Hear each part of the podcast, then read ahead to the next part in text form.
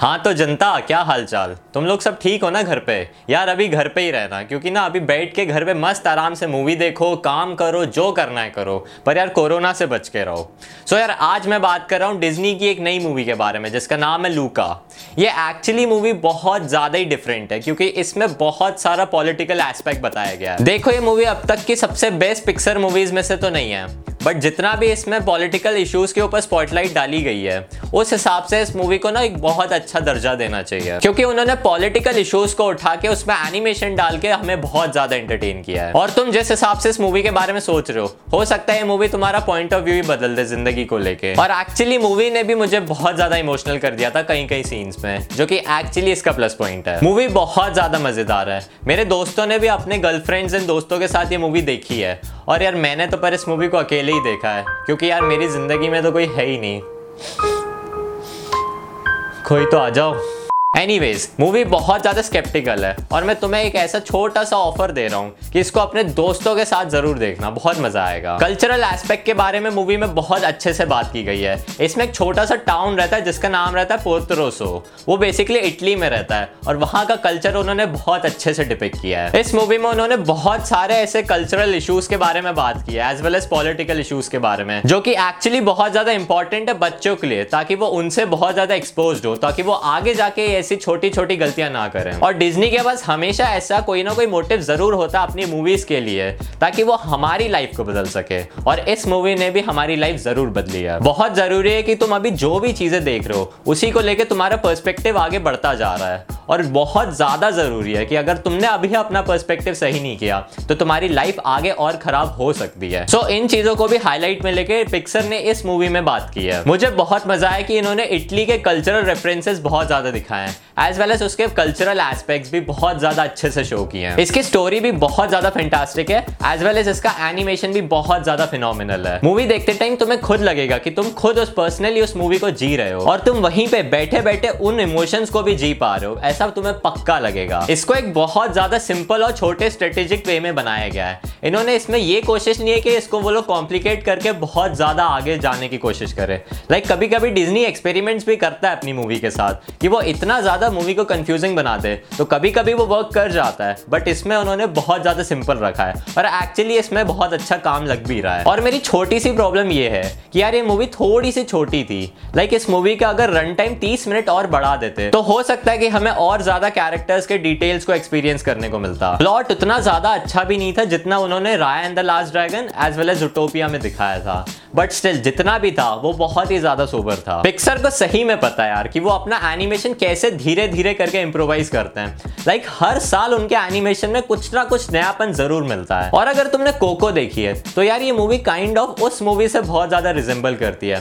क्योंकि कोको में भी बहुत ज़्यादा कल्चरल एस्पेक्ट की बात की गई है और इसमें भी। बात वही आ जाती है कि यार मूवी थोड़ी सी और लंबी होनी चाहिए थी क्योंकि इसमें इतना ज़्यादा कैरेक्टर डेवलपमेंट हमें दिखा नहीं। टेक्निकल साइड से ये मूवी बहुत ज़्यादा अच्छी है। इसमें बहुत प्यारे बहुत ही इमर्सिव विजुअल्स हैं एज वेल एज इसके अंदर के जो पानी वाले सीन्स थे वो भी बहुत ज़्यादा अच्छे थे, बहुत ही डिटेल में थे। सिटी वाले जो शॉट्स थे, वो भी बहुत ज़्यादा यूनिक थे और ना छोटे छोटे लाइक इटली का जो सीन दिखाया है, और ना बहुत सारे डिफरेंट एस्पेक्ट और कलर ग्रेडियंट्स यूज़ किए गए इस मूवी में।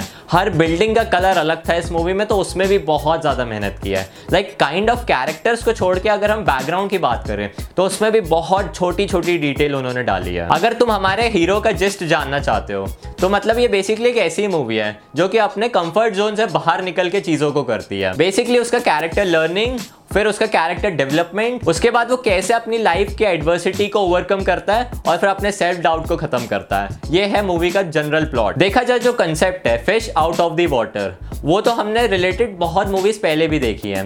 बट स्टिल इसका पॉलिटिकल रेफरेंस इतना ज़्यादा है, इतना अच्छा है ये मूवी इसको बहुत ज़्यादा डिफरेंट बनाती है, बाकी फ़िश मूवीज़ से आई गेस जो मूवी है, वो हमें बहुत ज़्यादा टाइम देती है, ताकि हम जो कैरेक्टर्स है, उनके अंदर नीच जो बातें हो रही है, जो उनका कम्युनिकेशन गैप है वो हम कम होता हुआ देखते हैं और वो बहुत ही ज़्यादा सूदिंग लगता है। लाइक like, मूवी को बहुत ज़्यादा रश भी नहीं किया गया है और बहुत ही बैलेंस वे में स्टोरी को धीरे धीरे करके आगे बढ़ाया गया है। लूका और उसके दोस्तों का जो पार्ट है उनके स्क्रिप्टिंग भी बहुत ज़्यादा अच्छी थी। बच्चों के लिए तो बहुत ही बढ़िया है। इनफैक्ट बड़े भी इसको बहुत ज़्यादा इंजॉय करेंगे। इसमें बहुत सारे ना स्टंट्स भी करते हैं कैरेक्टर्स तो हो सकता है कि छोटे छोटे जो बच्चे हैं, इसको देख के इन्फ्लुएंस हो जाए तो उसका ज़रूर ध्यान रखना। बस अपने बच्चों को ज़रूर संभाल लेना। और अगर तुम खुद बच्चे ही हो तो यार मैं तुम्हें खुद पर्सनली बोल रहा हूँ, कहीं भी जाके ना क्लिप से कूद मत जाना इस मूवी को देख कर मैं उन लोगों को ये मूवी बहुत ज़्यादा रिकमेंड करूँगा। अगर तुम्हें ऐसी मूवीज़ पसंद है जिसमें कैरेक्टर डेवलपमेंट का आर्क जो रहता है, वो बहुत ही अच्छे वे में बनाया गया रहता है। देखो, ये कोई शॉशैंक या फिर कोई Godfather level type movie नहीं है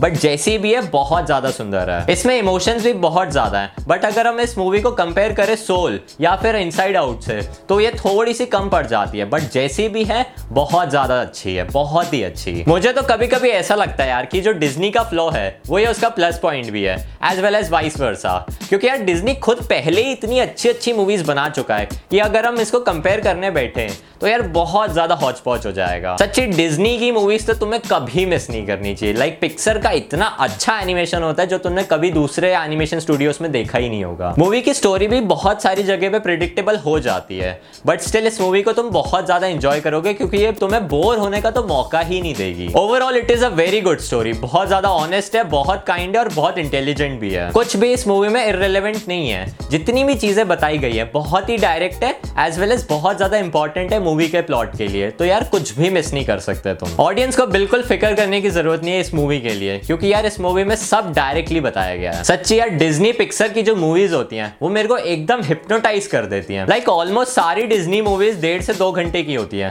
बट जितने भी टाइम के लिए वो चलती है, मैं एकदम हिप्नोटाइज हो जाता हूँ। मैं पागल लाइक उनकी दुनिया में ही घुस जाता हूँ। पता ही नहीं चलता यार कि रियल वर्ल्ड पे चल क्या रहा है। उतना खो जाते हो तुम उन मूवीज़ के लिए। अगर तुम एक बहुत ही अच्छी एक्वेटिक और टेरेस्ट्रियल मूवी देखनी है एज वेल एज इस साल की मूवी देखनी है। तो यार, ये मूवी तुम्हारे लिए मस्ट वॉच है। और इस मूवी का ना बैकग्राउंड स्कोर भी बहुत ज़्यादा टॉप नॉच है। सो यार डोंट मिस इट बिल्कुल भी बोल रहा हूँ, बिल्कुल मिस मत करना। बिल्कुल सोचना ही मत देखने से पहले। सिर्फ़ देख लो भाई, देख लो, देख के खत्म करो, तुम्हें बहुत मज़ा आएगा। I just love this movie यार। सो so यार, मैं इस मूवी को रेट कर रहा हूँ 6.9 स्टार्स आउट ऑफ़ 10 और अगर तुमने वीडियो यहाँ तक देख लिया है तो मैं तुम्हें बता दूँ कि इस मूवी में एक पोस्ट क्रेडिट सीन भी है। सो so यार, उसको भी मिस मत करना अगर तुमने मूवी पूरी देख ली है तो। So guys thank you so much for watching this video अगर तुम्हें वीडियो पसंद आता है तो फटाफट यार लाइक दबा दो, फटाफट। और इस चैनल को तो सब्सक्राइब करना भूलना ही मत। And I see you guys in the next video happy watching peace